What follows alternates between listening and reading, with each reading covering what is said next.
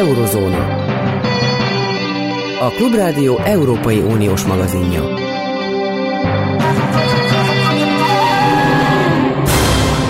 Jó napot kívánok, Zentai Péter vagyok. A jelek legalábbis számomra arra utalnak, hogy a világ kivár.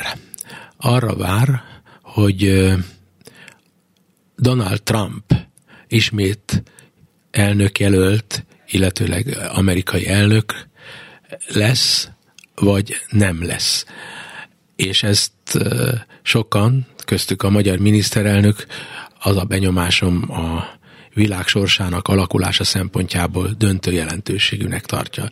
Nem tudom, hogy szavaimmal egyetérte barátom és kollégám a HVG vezető munkatársa Nagy Gábor. Szervusz Gábor!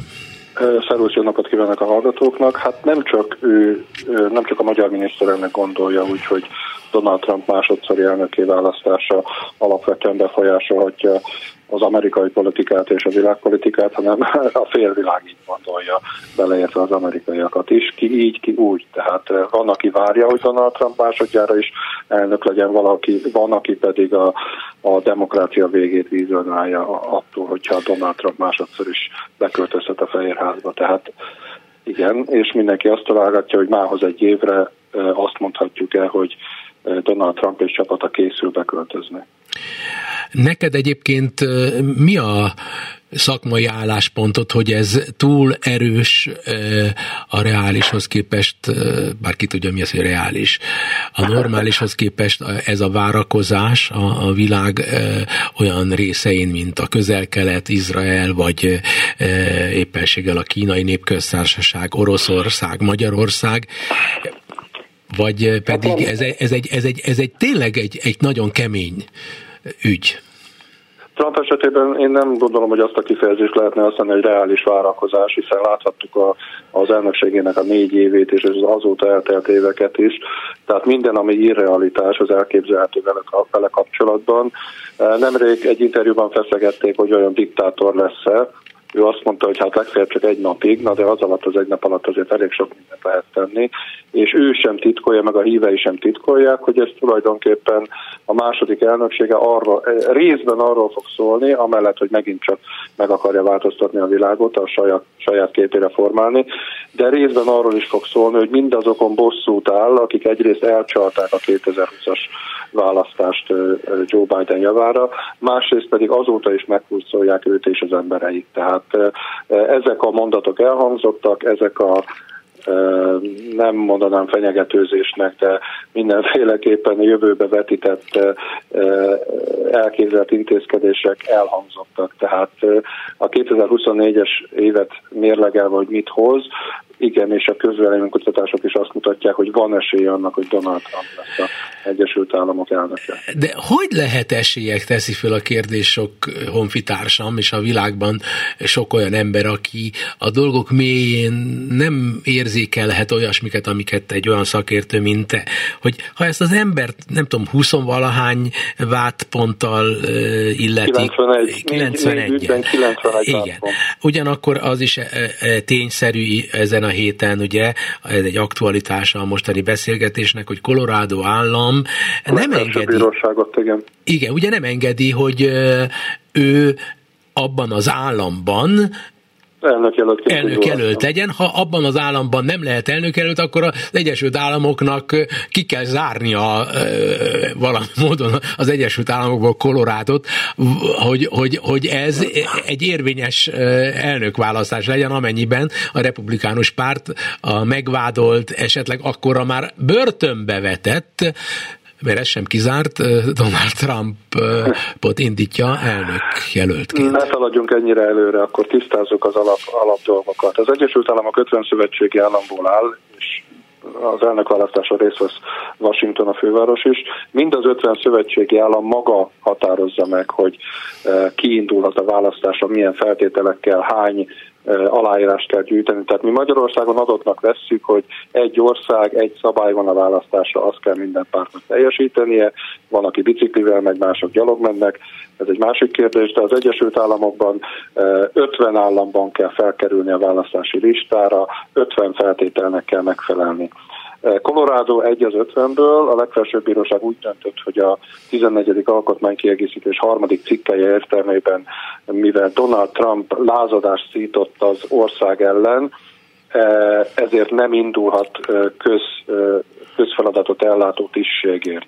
Erről el fog kezdődni egy vita, ez nem a utolsó szó az ügyben, és még azt hozzátenném, hogyha Magyarországról azt mondjuk, hogy mi a 10 millió labdarúgó szurkoló és szövetségi kapitány ország vagyunk, országa vagyunk, akkor az Egyesült Államok a 300 millió alkotmányjogász országa, tehát most már régóta találgatják, hogy alkalmazzák-e, és ezt csak az egyes szövetségi államok tudják alkalmazni, maga az Egyesült Államok nem, hogy Donald Trumpot kizárják erre az 1868-as alkotmány kiegészítésre hivatkozva. Volt, ahol elbukott a kísérlet, Colorado az első államon átment, de egészen biztos, hogy a végső szót ebben az ügyben az Egyesült Államok legfelsőbb bírósága mondja majd ki.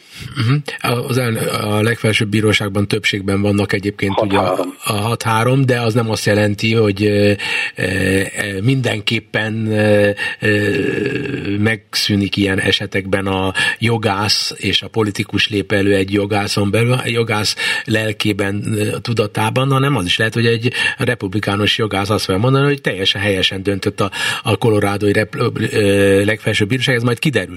Az viszont itt és most egy konkrét kérdés abból, amit te elmondtál, abból számomra nem volt egyértelmű. Ha a Colorado államban e, e, valóban nem indulhat a legfelsőbb bíróság döntése alapján sem Donald Trump, akkor attól még az Egyesült Államoknak az egész elnökválasztása, mint olyan veszélyben a van? Ha egy... negy, nem, a másik 49 államban indulhat, annyi történik, most technikálilag beszélünk, és egy szerintem nem megvalósuló jövőbeni esetről, hogy Colorado elektorait, Colorado állam elektorait nem tudja megnyerni Donald Trump, de meg tudja nyerni a másik 49 államból bármelyiket. Természetesen nem bármelyiket, de tud nyerni elegendőt ahhoz a, a, a többi 49 szövetségi államban, hogy ő legyen az Egyesült Államok elnöke. De ez mindenképpen az amerikai jogállam és az amerikai politikai rendszer próbálja lesz, hiszen még eddig föl sem merült, hogy bármilyen elnököt vagy volt elnököt, vagy elnökjelöltet erre a alkotmányi kiegészítésre hivatkozva eltiltsanak a hivatalától, és persze az sem merült föl, hogy a, egy akkor még hivatalban le, lévő elnök mondjon egy olyan beszédet a, a, a Fehérház előtti parkban, ami után a hallgatók egy része elindul és megostolja a kapitóliumot. Tehát amióta 2015-ben Donald Trump elindult a, a elnökjelöltség, republikánus elnökjelöltségért, szerintem sorjáznak azok a, az események az amerikai és a világpolitikában, amire ugye némileg viccosan azt mondhatjuk, hogy na ezt sem gondoltuk volna, hogy megtörténik, mégis megtörtént, és szerintem jövő év novemberéig még nagyon sok olyan esemény lesz, ha megint előre tekintünk, amiről azt mondjuk, hogy ezt sem gondoltuk volna, és mégis meg fog történni. Én nekem előítéleteim vannak, mint tudod, Oroszországgal kapcsolatosan, és bizonyos tekintetben kínai népköztársasággal szemben is, de Oroszország, Irán és néhány olyan ország, amely viccet csinál, karikatúrát csinál direkt, szisztematikusan a nyugati demokráciákból, azok esendőségéből, azokból én simán kinézem, hogy ahogy most beszélünk, ezekben a pillanatokban is dolgoznak azon, hogy minél nagyobb zűrzavart okozzanak az Egyesült Államoknak, éppen mondjuk konkrétan a Trump ügyben, de egyébként is általában a nyugati világban. E, te számodra nem szól-e éppen arról most e, a következő hónapokban, hónapokig bezárólag, amikor eldől ez a Trump dolog, hogy indulhat-e vagy sem, és hogy elnökjelölt lesz-e vagy sem, hogy, hogy, hogy, hogy, hogy minél több legyen a zűrzavaros hír, minél több legyen az agresszió, vagy a, a visszafeleselés, a, a másiknak a lenézés, a, az, hogy, hogy olyan játékokat játszanak, hogy a másikat beverem a földbe, és semmiké sem, sem akarok win-win, tehát hogy te is nyerjél, én is nyerjek szituációt. Te nem ilyennek érzékeled ezt a világot, és nem hiszed azt el nekem, hogyha én azt feltételezem, hogy emögött jócskán benne vannak mondjuk az oroszok? Minden jel szerint voltak befolyási kísérletek, lesznek befolyási kísérletek, de azért, azért alapjaiban állapodjunk meg egy dologban.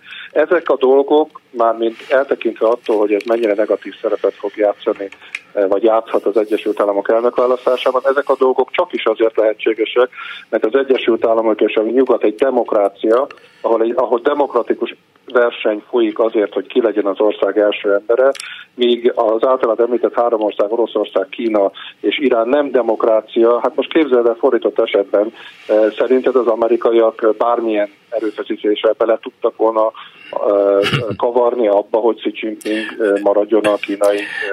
Határozottan állítom, hogy nem, de biztos Igen, vagyok benne, hogy annyira meg vannak kavarva a dolgok, hogy sokan eskü alatt valanák, dehogy is nem, éppenséggel az amerikaiak avatkoznak be az égvilágon mindenütt, minden tisztességes ország, lásd, Oroszország, ahol az egyik elnök e, e, konkurens éppen eltűnt, a Navalnyi eltűnt, azt se tudjuk, hogy hol van, és 19 évre hitéltek valakit azért, mert indult a Putyin ellen, az egész abszurdum, de olyan abszurditás alakult ki a hálvíreknek és a ö, különböző nevetséges narratíváknak a, a túlnyomatása nyomán, hogy elhiszik, hogy az, az oroszországi elnökválasztásban, a kínai pártitkár választásában az amerikaiak be tudnak avatkozni. Hát ez, ez, ez, marhasság, mert megint csak azt tudom mondani, hogy beavatkozni egy olyan folyamatba lehet, egy olyan választási folyamata lehet, amelyik demokratikusan zajlik. Gondolhatunk bármit Donald Trumpról, vagy bármit Joe Bidenről, a, a jövő évi amerikai elnökválasztás, egy demokratikusan lebonyolított elnökválasztás. Abszolút. Még ilyenre nincsen példa az általad említett három országban. Tehát ott a választásokban nem lehet beavatkozni, nincs is értelme, meg nem is jutnának sehova, hiszen azok el vannak döntve előre. De azt te tudod-e, hogy például, nem kell neked kommentálnod, de sosem felejtem el, hogy Kövér László né, jó néhány évvel ezelőtt bejelentette, hogy e, nyugati e, hatalmak, nem nevezte meg, e, beavatkoztak a magyarországi e, választásokba, és e, lépéseket tettek a, a demokratikusan fennálló e, hatalomnak a megdöntése érdekében. Na most képzeld azt el, hogy ezt ő hivatalosan, mint házelnök elmondta, mondta, és utána semmiféle vizsgál, semmilyen vizsgálat nem volt. Se, gondolj abba bele, hogy bejelentik, hogy Magyarországon államcsint akartak végrehajtani külföldi erők. Hát, ilyen, ez, ez abszurditások abszurditása. És megtörtént. És senki me, föl se emelte a hangját. Szavakat könnyű kimondani, szavakat kimondanak a politikusok minden nap, és legnagyobb őrültségeket képesek mondani eh, a, a nyugat-európai demokráciákban is nem Ekkora őrültségeket azért nem, mert hogyha én szeretném látni, hogy Ausztriában bejelenteni a, a parlament elnök, hogy idegen hatalmak meg akarták dönteni a, a törvényes e, osztrák kormányt, hát abból, de, de, de most ne arra, ugye, nem kell nekem nem, magyar... Nem, mivel nem hagytad befejezni a ja, igen, hallgatlak, bocsánatot kérek. Még, ezért azt mondtam, hogy még ha nem is akkora őrültségeket, mint amilyen az volt, amit Kövér László mondott. Tehát ja, értem. Minden, minden politikus bakizik, minden politikus mond szándékosan vagy szándék nélkül marasságokat, igen. mert egész egyszerűen ez a szakmájával jár. Az, amit te említettél, az az idézet, az egy teljesen más kategória. Igen.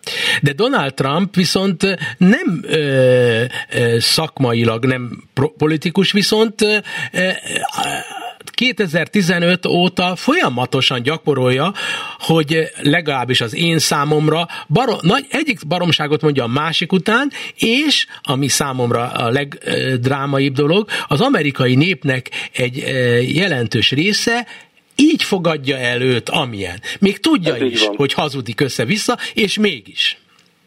Ez így van, a, a senkinek, nagyon sok olyan senkinek nincsenek illúziói a politikusok igazmondásával kapcsolatban, és azt sem szabad elfelejteni, ezért eh, Trump 2016-ban és 2020-ban is megszólított egy olyan választói kört, eh, amire senki nem számított. Ez 2016-ban neki eh, győzelmet hozott Hillary Clinton fölött, 2020-ban pedig az történt, hogy az Egyesült Államok történetében a második legtöbb szavazatot kapta, leadott szavazatot kapta Donald Trump, és csak azért nem nyert, mert a legtöbbet pedig az ellenfele Joe Biden kapta. Tehát egy, egy ha szabad ezt a hasonlatot használni, egy holdról is látható tömeget tudott Donald Trump megszólítani, és tud még mindig, mindig. megszólítani, mert e, figyelj, a választópolgár nagyon sok esetben tűzbe jön attól, amit akár Donald Trump, akár Joe Biden, akár más valaki mond a kampányrendezvényeken, de végül is odafigyel azokra, hogy mit ígérnek, és Donald Trump is ígér dolgokat, és Joe Biden is ígér dolgokat. És van, amit Joe Bidennek nem felejtettek el, akár tehet róla, akár nem tehet róla, és van, amit Donald Trumpnak elfelejtettek a különböző általad őrültségek nevezett, őrültségeknek nevezett mondatait, de arra emlékeznek, hogy Donald Trump idején adócsökkentés volt, Joe Biden idején pedig magas infláció volt és magas kamatok és ez sokkal többet számít, mint hogy mekkora marhaságokat mond Trump a kampánygyűlésre. Igen, de most eh, inkább arról olvasni, a, még a Fox News-on is, tehát a republikánusokhoz közel álló médián is, hogy az amerikai gazdaság eh, nem rossz eh, állapotban van, és őt a következő időszak inkább sok, több jót ígér, mint rosszat, tehát az a általad, hogy gyakran és megalapozottan ismétel dolog, hogy az embereket Amerikában elsősorban hozzá van vannak szoktatva az elmúlt évtizedekben, az érdekli, hogy milyen a gazdaságnak a, a, az állapota, azt, amit éreznek. Ugyebár nincs most már magas infláció, lejjebb ment látványosan, a, a munkanélküliség nem magas, sőt, inkább alacsony történelmi szemszögből nézve, és tulajdonképpen a makro adatoktól kezdve a mindennapok életét, akikről hazajönnek Amerikába, mondják, hogy, hogy minden tovább nélkül észreveszik, hogy aránylag jól élnek, még továbbra is jól élnek az amerikaiak, és semmilyen látványos gondjuk nincs, mint hogy a unalmukban gyűlölnék ezt az egész nem, vircsaftot. Nem, nem, nem, nem, nem. De ez, ez mindenképpen egy percepciónak a része. Hogyha megnézed a közvéleménykutatásokat, akkor ha, a, ha azt nézed, hogy a republikánus sok és Donald Trump, vagy pedig a demokraták és Joe Biden kezelik-e jobban a gazdaságot és a gazdaságpolitikát és az adópolitikát a megkérdezettek szerint, akkor azt mutatják a közéleménykutatások, hogy a republikánusok és Donald Trump.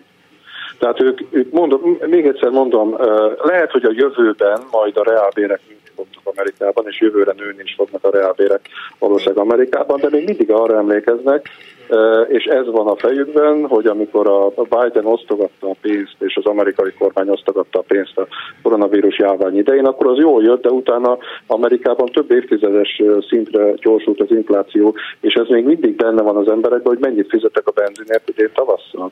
Uh-huh.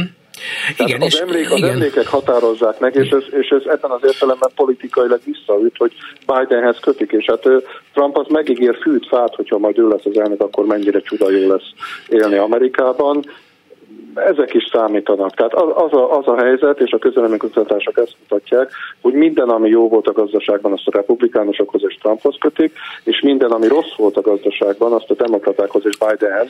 Most természetesen leegyszerűsítek, mert nem ennyire fekete-fehér a helyzet, de valóban, ha a gazdaság dönt abban, hogy az amerikaiak kire szavaznak, akkor kevésbé bíznak a demokratákban. De hát éppen talán a New York Times is megírta, hogy, hogy, hogy eh, éppen minap, ugye, hogy eh, végül is minden téren jobbnak tartják eh, többségileg a, a többség a, a, a Trumpot, mint a, mint a Biden most már. Valami ilyesmi jött ki a legfrissebb kimut, felmérések szerint. Hát a legutóbbi közvéleménykutatások szerint, amit részben, a, hát három is volt, az AP hírügynökség volt, a New York Times volt és a Wall Street Journal volt, mind a három azt mutatja, hogy ha ma lennének az elnökválasztások, Igen. akkor Donald Trump sima győzelmet aratna. Fantasztikus. De hát nem ma vannak az elnökválasztások. Jó, de, de akkor is fantasztikus. Hát de gondolja bele, hát tudja minden amerikai, hogy össze-vissza hazudik, egy szél, nem minden amerikai. Nagyon sok amerikai, talán a többség tudja, hogy egyfajta szélhámos üdvözölhetünk Donald Trump személyében, aki folyamatosan le lehet leplezni, tényszerűen, hogy évente 365 az a minimum, ahányszor hazudik. Ahányszor kinyitja a száját, mindig hazudik valamit. És ez nem olyan, hogy valaki azt mondja, hogy ez hazugság, és minden relatív. Valóban hazug hazugság.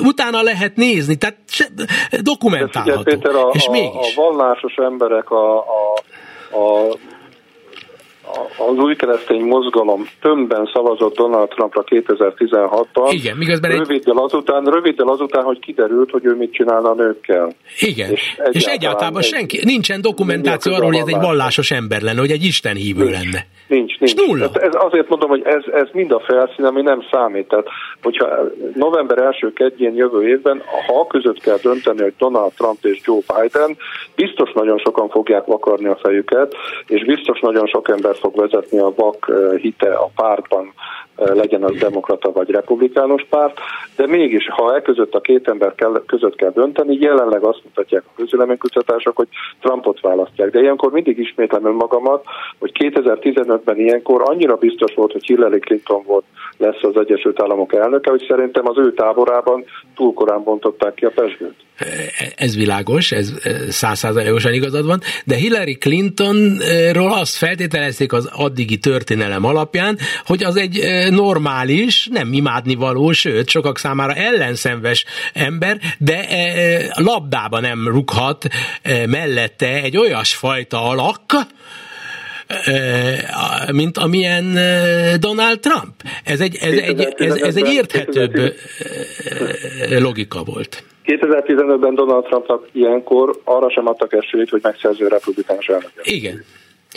Sőt, sokan azt gondolták, hogy a republikánus elit és a mögött álló tőke, meg mit tudom én milyen tőke, az majd nem fogja támogatni. Hát és, és, most a és tök mindegy. kívánják Donald Trumpot, és keresik azt a jelöltet, aki le tudja győzni. Nem véletlen, hogy ahogy Nikki Haley, a volt dél-karolniai kormányzó Igen. elkezdett feljönni a közvéleménykutatásokban, a, a, a meghatározó republikánus pénzemberek mögé álltak. Igen, Nikki Haley, igaz? szavazni az előválasztáson. Igen. Egyébként neked mi a benyomásod Nikki Haley programjáról, ha republikánus fejjel gondolkodol, és emellett pedig egyáltalán az a tény, hogy á, nő, ami ugye azért mégiscsak egy historikusan fontos dolog, hogyha egy nő lehet végre az Egyesült Államok elnök, a másik, hogy egy indiai származású ember, hölgy, egy olyan időszakban, amikor Amerikában ismét előjön az nem csak a nem identitás, ugye, hanem a, a fa, béli, vagy fai identitás ügye is, és mindenféle identitásé. Hogy, hogy mi a te elképzelésed arról, én, hogy Niki Én úgy gondolom, hogy Niki éli, hogyha most a általa eddig nyilvánosságra hozott, vagy kampányrendezvényein ismertetett programját tekintjük, akkor ő valahol félúton vagy félút környékén lehet a Ronald Reagani vagy az idősebb George Bushi republikánus konzervativizmus és a Donald Trump féle republikánus populizmus között. Mind a kettőből vannak benne elemek, és ő eléggé hogy mondjam, tehát ő, ő, ő ENSZ nagykövet volt Donald Trump idején, ő Donald Trumpot korábban támogatta, tehát neki úgy kell elsasszézni a Donald Trump mögül, vagy mellől, hogy el kell felettetnie ezt a múltját, hogy ő kabinettag volt Donald Trump idején, és el kell, úgy kell tudni elfelejtetni, hogy közben ne veszítse el azokat, akik esetleg Trumpra szavaznának, de a januárban kezdődő előválasztások során meggondolják magukat. Uh-huh. Nagyon hamar ki fog derülni, hogy ez sikerül-e neki, mert Dél-Karolinában, az ő államában, ha jól emlékszem, februárban választanak, majd jön március 5-e a Superket, ahol mind a két párt konvenció küldötteinek a nagy részét megválasztják. Szerintem március 6-án már lehet látni, hát nyilván Biden a demokratáknál tarolni fog, de március 6-án már tisztább lesz a kép arról, hogy a republikánusoknál van esély megállítani Trumpot te abban biztos vagy már, hogy, hogy Biden mindenképpen indulni fog. Tehát azt tudom, Biden hogy most... megingatta saját magát, nemrég volt egy nyilatkozata, ő is érzi a személyével kapcsolatos fenntartásokat részben a kora miatt, részben más dolgok miatt, de Bidenben van egy iszonyatos küldetéstudat, és amellett ő úgy érzi, hogy ő 1988-ban indult először elnöknek, és ő úgy, úgy, úgy érzi, hogy neki, neki, itt, neki itt volt az ideje, hogy ő a generációjában elnök legyen. Ez, ez az egyik dolog. Viszont azt mondta ebben a nyilatkozatában, egy kicsit belegondolva a dolgokba, hogy ha nem Trump lenne, a republikánus elnökjelölt, akkor neki tulajdonképpen nem is kellene indulnia, hanem a demokratáknál megtörténhetne az a, a generációváltás. De mivel jelenleg nem ezt mutatják a közeleménykutatások, az út abba az irányba mutat, hogy lesz egy Donald Trump, Joe Biden visszavágó, De milyen, mi, a rep... egyébként az amerikaiak kétharmada szeretne elkerülni, csak nem tudja. De, de éppen te ismertetted, megerősítetted, amit én olvastam, hogy a New York Times-ban is, hogy, hogy, hogy most minden területen, ha most tartanának elnökvázat, Donald Trump megverni Biden. Igen. Megverni. Megverni, igen. Igen, de, de hát akkor, akkor de, mit, de mit akar? Közvéleménykutatás, de nem közvéleménykutatás. Ez, ez világos senki nem tudja jobban. Jó, de, de a, a, akkor is ugye egy, egy generális közérzet a világban, hogy Biden még ha valójában tényleg jobb állapotban van, mint amelynek gondoljuk, de azért a látvány, a látszat Amerikában is és a világon mindenütt az, hogy ez, ez, ez az ember nem fog bírni további négy évet. Tehát ez egy, ez egy fontos dolog, és ez e, e tekintetben egy ilyen szőkére festett hajú, örökmozgó, állandóan tetrekésznek látszó, nálánál jóval fiatalabb, legalább négy évvel fiatalabb, három és fél, három és fél fiatalabb, tehát tit, egy, egy, egy, egy ifjú kis tinédzser, Donald Trump mégiscsak tetrekészebb marad. Én, én úgy gondolom, hogy az, a Trumpot támogatók, pontosabban a Biden nem támogatók körében van egy ilyen nézet. Tehát vannak, akik tényleg azt mondják, hogy ha e között a két ember között kell választani, akkor lehet, hogy nem azt választom, akinek, akivel kapcsolatban még az, az iránt is kétségek merülnek föl, hogy ki tudja tölteni élve a négy éves második mandátumát, és akkor megkapom cserébe Kamala harris aki ez alatt a négy év alatt, vagy három, több mint három év alatt sikerült bebizonyítani, hogy totálisan alkalmatlan még az alelnöki posztra is. Igen, ez, ez, ez is egy nagy dráma Vannak az én ilyen megfontolások is, tehát hogyha mélyre megyünk a közvéleménykutatásokban, és valószínűleg ezt érezte Biden, amikor megpendítette azt, hogyha nem Trump lenne a republikánus elnökjelölt, akkor lehet, hogy ő belegondolna abba, hogy indul-e vagy sem, de mivel nem ez a helyzet, ezért minden megy tovább, ahogy eddig elindult. Hm.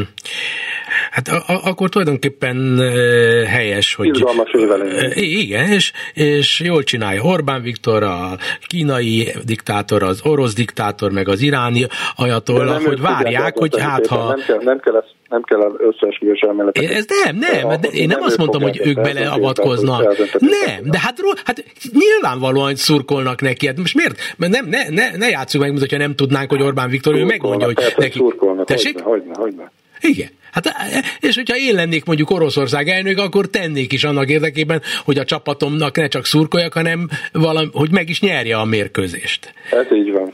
Na jól van. Én nagyon szépen köszönöm, és boldog ünnepeket kívánok neked nagyon és a családodnak. Köszönöm. Minden jót kívánok. Nektek is, hallgatóknak is. Tehát Nagy Gábort hallottuk a HVG vezető munkatársát, most pedig Móró Tamást, a egyik legtekintésebb magyar befektetési, pénzügyi ö, szakértelemmel megáldott cég vezető stratégáját üdvözlöm a ö, vonalban. Jó napot kívánok! Jó napot kívánok, köszöntöm a hallgatókat. Csak egy rövid néhány szó erejéig még folytassuk Amerikát. Én abból indultam ki előítéletesen, hogy az Egyesült Államoknak a története, aktuális története roppant módon befolyásolja a világpolitikát közvetetten, mert kivárást lehet észlelni, mondom én, mert a világ egyik része direkt azt akarja, hogy ez a Donald Trump legyen az elnök, a másik pedig félettől, mint egy mint a tűztől, ez a politika oldala, de kérdezem önt a gazdasági szakembert, hogy a világgazdaság e tekintetben totálisan semleges, a világgazdaságnak a mozgásait pillanatnyilag nulla módon befolyásolja az, hogy mi várható Amerikában? Hát ez nagyon érdekes, abszolút nem, tehát mindenki készül arra, vagy próbál forgatókönyveket gyártani, hogy mi lesz akkor, hogyha mondjuk Trump visszajön. Ugye nagyjából a Biden adminisztrációt azt lehet tudni, hogy milyen, milyen irányt követ. Ez is egyébként egy viszonylag merkantilista és gazdasági szempontból egy jóval bezárkózóbb irány, mint amit korábban megszokhattunk az amerikai kormányoktól. De Trump alatt aztán csó minden változhat. Az egyik ilyen legfontosabb irány, hogy, hogy lehet, hogy bizonyos konfliktusok kijeleződnek, lehet, hogy valami tompul is, igazából senki nem tudja. Hogy a Trump azt ígérte, nyilván ezek azért eléggé túlzásokban, túlzásokban menő ígéretek, hogy gyorsan meg fogja oldani az ukrán háborút is, és a kínai konfliktust is. Itt azért nyilván rengeteg kérdőjel van a fejünkben. De ami talán gazdasági szempontból érdekes, hogy egy általános 10%-os vámot vezetne be mindenre, arra is, amire most még nincsen, és mindenkivel szemben. Tehát van egy ilyen kampányígéret, ami nyilván nem tenne jót a világgazdaságnak és azoknak az országoknak, akik exportálnak Amerikába. Tehát valószínűleg még erősebb lenne ez az amerikai gazdasági bezárkózó vonal. Nyilván jó lenne az Amerikában termelő cégeknek, legalábbis aki ezáltal nem szembesül a versennyel, de mondjuk a külföldiek meg, kevésbé. De hát pont most hallunk arra, hogy a, Biden adminisztráció is új vámokat szeretne bevezetni az elektromos autókra, a kínai csipekre, tehát hogy valójában a, az amerikai politika így is vagy úgy is merkantilistább lesz, Trump esetében azért a konfrontációk valószínűleg még élesebbek lennének. A, a merkantilizmus ö, ö, szónak a fordítása az ön nyelvén, tehát az, hogy ö, a, a kereskedelemben ö, egy, egy protekcionizmus? Így van, így van. Ez gyakorlatilag ugye régen azt jelentette, hogy egy ország minél több devizát akart felhalmozni azáltal, hogy többet exportált, mint importált. Tehát Amerika esetében erről még nincsen szó, de hogy igen, tehát hogy a külkereskedelemben Amerika javára billenjen a mérleg a korábbiakhoz képest. Igen. Na most ez, ez a, az egész merkantilista hozzáállás, ez ugye kimondva kimondatlanul, de inkább kimondhatjuk, hogy magának az elmúlt évtizedeknek a legfőbb folyamatát, a globalizációt kérdőjelezi meg, legalábbis az, hogy a globalizáció legyen az a világot befolyásoló fő folyamat, aminek mentén tulajdonképpen a politika önmagát alakítani tudja, és amennyiben egy merkantilizmus üti föl a fejét, és ha Amerika után Európában, ahogy látjuk a Oroszországban így vagy úgy szintén, Kínában így vagy úgy szintén, akkor ez azt jelzi, hogy az egész világ egy, egy, egy, egy reakciós, egy visszafele fordulásba tud átmenni, vagy nem így látja, hogy én mondom? Hát mindenképpen nehezebb lesz az a világ, és, és igen, tehát a kereskedelmi kapcsolatok gyengülése a nagy blokkok között az mindenképpen negatív a globális növekedés nézve. Az látszik, hogy ezek alakulnak ki. Van egy észak-amerikai, van egy európai, és van egy kínai, vagy Kínához kötődő blokk, ugye ez Kína, Oroszország, egyes más országokat tartalmaz, és aztán vannak a különböző dél-kelet-ázsiai exportőrök, vagy akár Japán, akik próbálnak kapcsolódni ez a nyugati világhoz, de közben Kínával is akarnak kereskedni, már csak a földrajzi közelség miatt is. Tehát vannak olyan országok, egyébként Magyarország ide tartozik, aki, aki mindenkivel szeretne üzletelni, és ebben van gazdasági logika, az más kérdés, hogy lehet-e ugye egy fenékkel több lovat megülni. Egyébként nem kizárt, de mindestre tehát vannak ezek a köztes országok. Az tény, hogy a, ez, a, ez az irány, ez, ez a globális növekedés szempontjából nem jó, és ami viszont érdekessége, hogy valószínűleg létrejönnek ilyen párhuzamos kapacitások. Tehát, hogyha Amerikában felépülnek a csipgyárak, ettől még az ázsiaiak nem szűnnek meg, tehát miközben egyszer okozhat inflációt az, hogy nem a legolcsóbb termelőt választol, a másik oldalon meg túlkapacitás is lesz bizonyos termékeknél. Tehát ilyen nagyon-nagyon, talán azt kellene mondani, hogy nagyon bonyolult világ jön, nem olyan, mint amit eddig megszoktuk.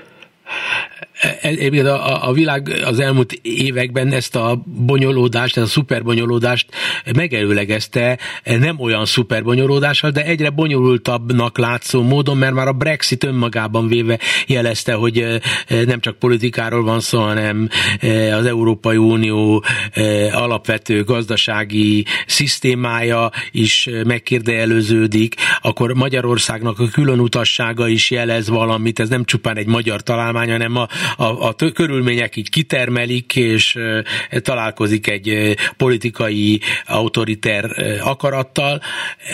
Tehát a, a lényeg az az, hogy amit látni való, független attól, hogy a Trump, aki ezt beteljesíti, ezt a borzasztó reakciós visszamenetelt, még Biden esetében is rajta kapjuk, hogy Amerika kezd maga, befele, egyre jobban befele fordulni, és kérdezem önt, hogy, hogy akkor, akkor tulajdonképpen ön milyen fajta világot tart a legreálisabbnak egy, egy folyamatosan idegbajt okozó, mindenkit számára félelmet keltő, háború szélén táncoló világot?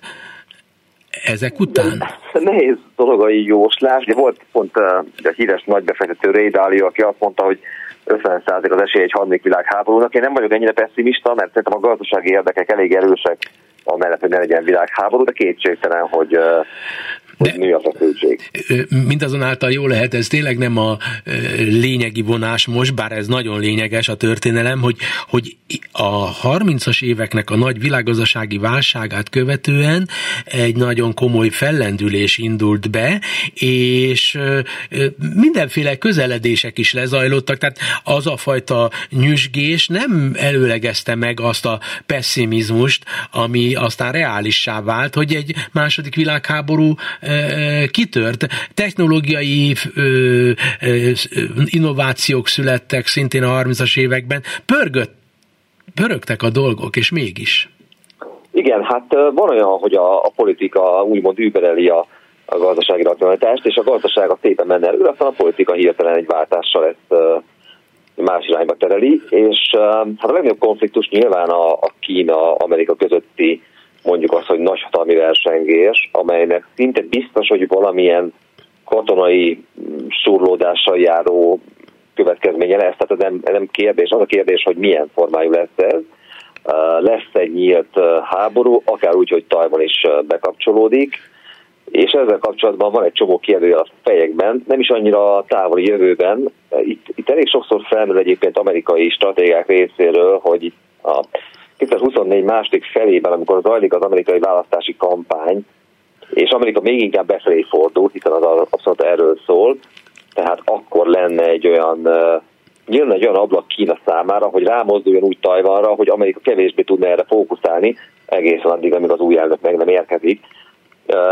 Ez egy elmélet, ami vagy igaz lett, vagy nem, de kétségtelen, hogy mondjuk valamilyen logika van benne. A másik oldalon viszont Kínánál ma azt látjuk, hogy mint hogy ők annyira azért nem akarnának egy nyílt háborúba belemenni, van rengeteg gazdasági probléma, inkább a kereskedelmet erőltetik. Tehát, hogyha az ember az elmúlt pár hétnek az eseményeit nézi, akkor inkább egy ilyen hatalmas kínai export offenzívát lát, a belföldi kereslet gyengeségét. Uh, nyilván, hogyha Kína katonai konfliktusba kerülne az Egyesült Államokkal, akkor egy csomó kereskedelmi korlát be, uh, kialakulna. Tehát uh, tehát nem kizárható, hogy lesz egy élesebb konfliktus katonai szinten, de azért amellett is szólnak érvek, hogy ez még jövőre ne következzen be. Uh-huh. Egyébként, hogyha Ázsia szóba került Kína révén, valamikor, amikor én nagyon fiatal voltam, akkor Japán volt az akkori Kína, és Japán most gondolom menten ki ezt mondja, nagyon jó hely, de uncsi, és nem mutatja azt, hogy valami komoly világhatalom, ami ennek akkoriban az akkori Moró Tamások megjósolták, hogy Japán lesz itt a mindennek az ura. Kérdezem önt, hogy, hogy a japánféle szituációban lévő második vezető ország, másodszorban lévő vezető országoknak nem lehet valami reneszánszuk, vagy nem lát ilyesmit? Marad Kína, Amerika és katonai szempontból Oroszország, és valahol valamilyen önmagát talán valamilyen helyen megtalálni képes Európa. E, e, nincs tovább? Esetleg India, mert nagyon sokan vannak benne? E, ezeké a világ? India egy, India egy nagyon, nagyon fontos, mondjuk az, hogy ütköző zóna, vagy, vagy inkább egy ilyen érdekszféra az Egyesült Államok számára, és látjuk az indiai politika is próbál Amerikával egyfajta szövetségi rendszert létrehozni, de úgy egyébként azért megtartsa a függetlenséget valamilyen szinten, de nyilván neki meg egy nagy ellenfele Kína. Az indiai amerikai katonai kooperáció egyre jelentősebb, és hát nagyon érdekes, hogy India, volt egy nagyon furcsa történet, hogy India megpróbált ellenzéki politikusokat megölni, vagy volt egy, egy esetben ez meg is történt, ugye Kanadában, és el, itt a retorzió az nagyon minimális volt a kanadaiak, illetve az USA részéről, mert hogy nem akarják Indiát elidegeníteni. Tehát hogy látszik itt a reálpolitikai vetület ennek az egésznek. A lényeg az, hogy India egy komoly, komoly stratégiai szereplővé vált minden értelemben, ugyanakkor India eléggé kooperál Oroszországból is. Tehát az látszik, hogy ezek a nagy és jelentős országok, mint mondjuk Brazília, vagy mondjuk India, ezek, ezek, ezek nem akarnak teljes mértékben elköteleződni egyik nagy hatalom mellett sem, tehát sem Kína mellett, így India módon nyilván nem, de mondjuk az USA mellett sem, tehát hagynak maguknak egy kis kaput, ha lehet így fogalmazni. Japán sehol nincs ebben az egészben. Japán egyébként elkötelezett az Egyesült Államokban, egyértelműen, és Oroszország ellen van, Ukrajna mellett, tehát Japán soha nem volt még olyan megbízható, szoros, de hogy nem volt, de a legújabb időszakban Japán jobb barát, mint valaha. Persze, hát egyébként Ausztrália, Japán, vagy akár Dél-Korea és abszolút az amerikai szövetségi rendszer része, és tulajdonképpen ők akarnak a csendes óceáni térségben közösen persze amerikai vezetése egy ellenpólust képezni Kínával szemben. Tehát abszolút. Nyilván ezek azért az egyesével kisebb országok, mint Kína, tehát csak egységesen felvétve tudnak. De, és ugyanakkor ott van még egy nagyon felzárkózni képesnek látszó immár hatalom, Vietnám, amelyik korábban ugye háborúzott is Kínával szemben, az oroszoktól kapott nagyon sok-sok-sok pénzt, de utóbb önmagára kezd lelni, és mintha észnél lenne. Tehát, hogy, hogy az érzi, hogy, hogy életveszélyben van Kína és Oroszország árnyékában, tehát ő, ő, ő, ő Amerika fele kacsintgat. Igen, hát jártott amerikai elnök is nemrég, de egyébként a kínai elnök is nemrég tért itt a Az, az kétségtelen.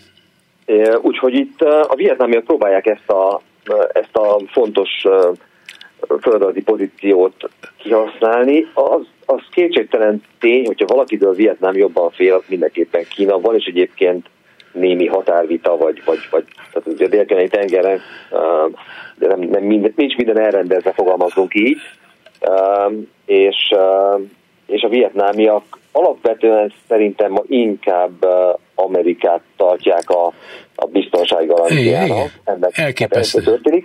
Nagyon erősek az amerikai befektetések Vietnámban, tehát látszik, hogy Vietnám azért próbál tagozódni az amerikai blokkhoz, úgy is, hogy nyilván nem tudja a földrajzi helyzetét megváltoztatni, tehát az meg az adottság, hogy Kínával nem lehet nagyon rosszba lenni. Egy pillanat erejéig, hogy elgondolkodom azon, hogy az Egyesült Államok bombázta Vietnámot. Az Egyesült Államok atombombát dobott Japánra. És ma Japánban, ma Vietnámban nem találunk embert, aki Amerika ellenes lenne. Mert mind a két országot olyan ország ez az Egyesült Államok. Mind a két országot segített fölemelni. Ilyen, ilyen ország nincs még egy a földtörténetben, és ezt nem veszik észre. Ez senkinek nem sikerült. Hogy, hogy, hogy egy ilyen, egy egykori ellenséget a nép saját igaz barátjának merjen találni. Igen, ráadásul a vietnámi háború az nem volt olyan régen. Tehát nem volt olyan régen? Fantasztikus, fantasztikus, hogy az Egyesült Államokat, én Vietnámban voltam, nem akarom megjátszani magam, mindenki imádja az Egyesült Államokat, miközben nincs olyan ember, akinek rokona ne halt volna meg valamilyen módon az amerikaiak által elkövetett, az amerikai háború nyomán. És mégis, Japánban nem találunk senkit, aki Amerika ellenes lenne, miközben Hiroshima és Nagasaki. És mégis. Németországban, amelyiket szétbombázták. Azért a Németországnak a nagy része mind a mai napig nem Amerika ellenes, nem Anglia ellenes, ez, ez mit mutat? Hogy mennyivel magasabb rendű, én szerintem, a, a nyugati Amerika által képviselt valami, mert ott van az emberek szívében a keresztény megbocsátás, amit Amerika képes, és, és mindenben eh, jobbnak látom én. Most jutott eszembe. Nem tudom, miért mondtam el. Karácsony van ezért. Igen, um, igen. Um, az biztos, hogy Amerika nagyon sokat uh, segített abban ezeknek az országoknak, hogy felemelkedjenek. Tehát uh, kezdve a Marshall segélytől, uh, tényleg a japán gazdasági uh, nyitásnak nagyon-nagyon, Japánban a teljes politikai rendszert áthúzták az amerikaiak. Uh, és meg, megcsinálták saját konkurenciájukat. Hát a németeknél megcsinálták a saját konkurenciájukat, megcsinálták Vietnámban lassan a, a, a, chip, a, a, a, a jövőorientált technológiákban, Japánban mindent. Tehát, tehát akkor ez, ez, ez mutatja azt, hogy, hogy, hogy a, nem, nem Amerikától kell félnie a világnak, hanem... Ez abszolút így van. Az a kérdés, egy új amerikai adminisztrációnál, vagy akár a jelenleginél, mennyire tudna Amerika ezt az irányt tartani, mennyire, mennyire próbálja pozitív értelemben, mennyire próbál pozitív példát mutatni, mennyire, mennyire fontos számára az, hogy más országok is uh, felemelkedjenek. Mert ezzel kapcsolatban vannak két szóval Amerikában előkerül mindig ez a bezárkózási sztori, hogy uh, Igen. Mire foglalkozunk a külfölddel? Miért, miért, nem inkább, miért nem inkább a belső bajainkkal foglalkozunk? Miért adunk pénzt például külföldi segélyeket? Ugye felmerül Ukrajna kapcsán, felmerül Izrael kapcsán sokszor, de nem beszélve más országokról. Tehát az a félelem van ezekben az országokban, hogy az amerikai fókusz esetlegesen nem lesz annyira erős, mint Igen. korábban. Hát így van, hát ez a probléma Donald Trumpal hogy azt akarja megsemmisíteni, amitől Amerika nem szeretni való, vagy nem szeretni való, hanem elfogadni való, és nem azt gondolják, hogy Amerika azért segít, mert, illetve azt gondolják sokan, hogy azért segít, mert el akar tőlünk venni bármit is, de ez nem igaz, a történelem nem igazolja vissza. Amikor én amerikai tudósító voltam, Irakot szétbombázták, ez azért van, mert az amerikaiak rá akarják tenni az iraki olajra a kezüket. Hát, meg, hát miféle iraki olajra tették rá az amerikaiak a kezüket? Tudomásom szerint erről szó sem volt. A nyugat-európai olajtárságok sok hasznot csináltak maguknak. Amerika küldetést akar teljesíteni. Ahogy Japán esetében, ahogy Németország, vagy a második világháború esetében küldetéseket teljesített, azért, hogy a többi ország gyűlölje őt, de megmenti őket. És e, ez, ez az, ami a világnak a legnagyobb problémája, hogy, hogy, hogy a, a, a, akik megengedik maguknak, hogy unalomból és gyűlöletlevezetésből az Egyesült Államokat szidalmazzák, Magyarországon is azt szidalmazzák, kivéve a Donald Trump az elnök, mert akkor jó Amerika. Egyébként az egész abszurditás. Igen, egyébként azt mondom, hogy Trump sem vonulnak ki teljesen mindenhonnan. A legérdekesebb tesztje ennek, hogyha ha olyanok lesz, hogy hogyan kezelni az orosz-ukrán konfliktust. A Trump környezetében lévő emberek azt mondják, hogy Trumpnak lenne egy, és ez egy, ez egy eléggé érdekes a gondolat lesz, mondjuk az esély az közel a nullához, de, de érdemes eljátszani a gondolat. Trump azt mondja, hogy Putyinnal és Zelenszkijel is leülne beszélni, vagy üzenne helyesebben, például Putyinnak azt mondaná, hogy sokkal több fegyvert adok az ukránoknak, ha nem állapodsz meg a másik oldallal, Zelenszkinek meg azt mondaná, hogy semmit nem adok neked, ha nem állapodsz meg Putyinnal. És akkor gyakorlatilag ugye ott, ott tartunk, hogy akkor megpróbálna összehozni egy valamilyen igazából senki számára nem kellemes, de mégis valamilyen megállapodást. Mondom, ennek az esélye szerintem kevesebb, mint 5 de hogy Trump fejében, ha lehet ezt mondani, van egy ilyen gondolat, meglátjuk, hogy ebből mi sül ki, persze még ott sem tartunk, hiszen még, még nem is elnök. Most viszont aktuálisan a világgazdaságban aránylag nem rossz dolgok vannak kialakulóban, az inflációt mindenütt sikerül lenyomni, a vezető országokat beleértve, viszont a vörös tengeren iráni befolyás alatt álló gerillák, terroristák nem hagyják békén a rendkívüli fontosságú hajózás lebonyolító gigantikus hajózási cégeket, tönkretesznek, rettegésben tartanak tankhajókat és tankhajókapitányokat, legénységeket, stb. stb. Ezzel tulajdonképpen ideig óráig sikerül nagyon nagy kavarást elérni. Lehet, hogy az infláció emmek nyomán megint úgymond felüti fejét? Um, erre van esély akkor, hogyha ez egy tartósan fennálló helyzet. Jelen pillanatban ez ugye pár napja tart, tehát nem annyira uh, okozott még nagy károkat, de kétségtelen, hogy a konténer szállítási díjak Európa és uh, Kína között uh, eléggé durván kezdenek elszállni. Uh, olyat is hallani, hogy a korábbi 1500 dolláros konténerárak már ilyen több ezer dollárnál vannak, de persze a piac próbálja bejáratni ezt az új helyzetet. Ha ez tartós, akkor nyilvánvalóan probléma, tehát tud az inflációra felfelé nyomást gyakorolni. Mert me- megkerülni nem... kényszerülnek Afrikát, hogyha e, nem tudnak nyugodtan e, hajózni e, a Vörös-tengeren. Ez egy óriási plusz e, kiadás. Így van, így van, így van. Tehát ez gyakorlatilag azért egy ilyen többszörös költségnövekedés. Nagyjából ilyen 15-20 nappal minimum kell számolni, hogyha jó reménységfoka felé mennek a hajók. Ráadásul kiesik kapacitás a piacról, mert egy hajó több ideig van lekötve. Egy sokkal tehát úgy, mint a Covid idején e, áruhiány is ki tud alakulni e, időlegesen. Az, az IKEA például már jelezte, hogy igen, lehet termékhiány a boltokban, csak egy érdekesség. Úgyhogy, úgyhogy igen, ez abszolút probléma. Nyilván a kereskedelmi szeretők érdek, hogy ez hogy megoldódjon, de hát azért ez nem egy egyszerű dolog. Ráadásul Amerika nem biztos, hogy katonai fel akar népni a, a jemeni puszik ellen, mert ugye Szaúd-Arábia ott a szomszédban, és a szaudiak meg nem szeretnék, hogyha lenne egy háborús eszkaláció, hiszen, hogyha visszaemlékszünk rá, 2019-ben egy rakétatámadás után a szaudi olaj export kapacitásnak a fele kiesett átmenetleg. Tehát a szaudiak nem akarják azt, hogy valamilyen eszkaláció legyen. Úgyhogy óvatosan kell ezt a kérdést kezelni. Nem egyszerű. Nyilván összefügg a, a gázai háborúval is. Um, tulajdonképpen a legjobb az lenne ebből a szempontból, hogyha a gázai hadművelet véget érne, uh, ennek lenne valamilyen, nyilván lezárása nem lesz, de valamilyen, valamilyen uh, tűzszület ezzel kapcsolatban, és akkor a, a kereskedelmi hajózás helyzet is tudna javulni. Nagyon nem mindegy egyébként inflációs szempontból, hogy ez meddig tart, hogy pár hétről van szó, vagy akár tartósabban elhúzódó probléma. Sok mindent nem érintettünk, de ez talán sokakat érdekel, hogy e, a nyugati országok együttesen, Amerika és e, Európa nagyon kacérkodik a gondolattal, hogy tényleg e, Ukrajna javára a lehető leggyorsabban felhasználni azokat a pénzkészleteket, amelyeket Oroszországtól lefoglaltak. Tehát Oroszország nem tud hozzájutni, de eddig senki nem nyúlt hozzá. De most a nyugat hozzá akar jutni, és kérdezem önt, hogy ennek a dolognak van-e olyan e, jelentősége, ami világgazdasági szemszögből is kommentált érdemel? Mindenképpen egy érdekes kérdés, ezen abszolút folyik az ötletelés, többfajta megoldás lehetséges, az egyik az az, hogy ténylegesen elvenni ebből a vagyomból, a másik az, hogy ennek a vagyonnak a hozamát megadóztatni egy extra profitadóval, az utóbbi egyébként mondjuk azt, hogy pragmatikusabb, meg célszerűbb lenne, mert hogy, mert hogy adóztatni a világon mindenhol szoktak. Vagyont elvenni az irádósabb történet nyilván.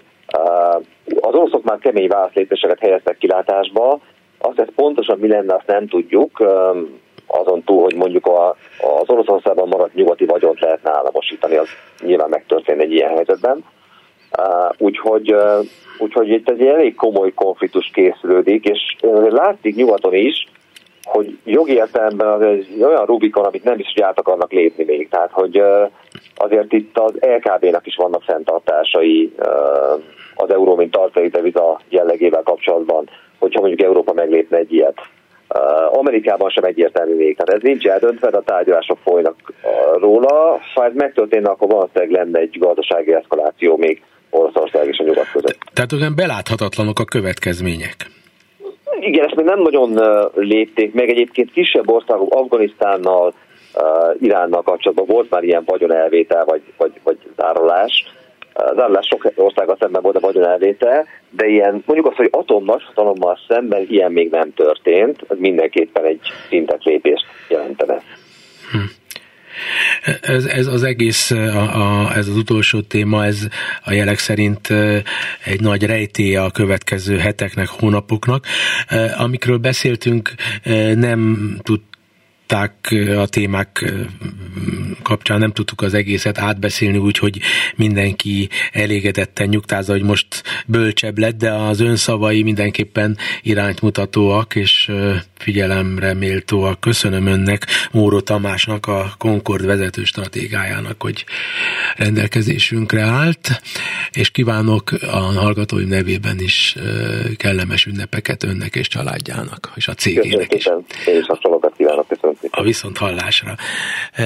Elköszönök munkatársaim Simon Erika Túrilui és Bencsik Gyula nevében. A karácsonyra boldog ünnepet kívánok mindenkinek. Viszont hallásra. Eurozóna.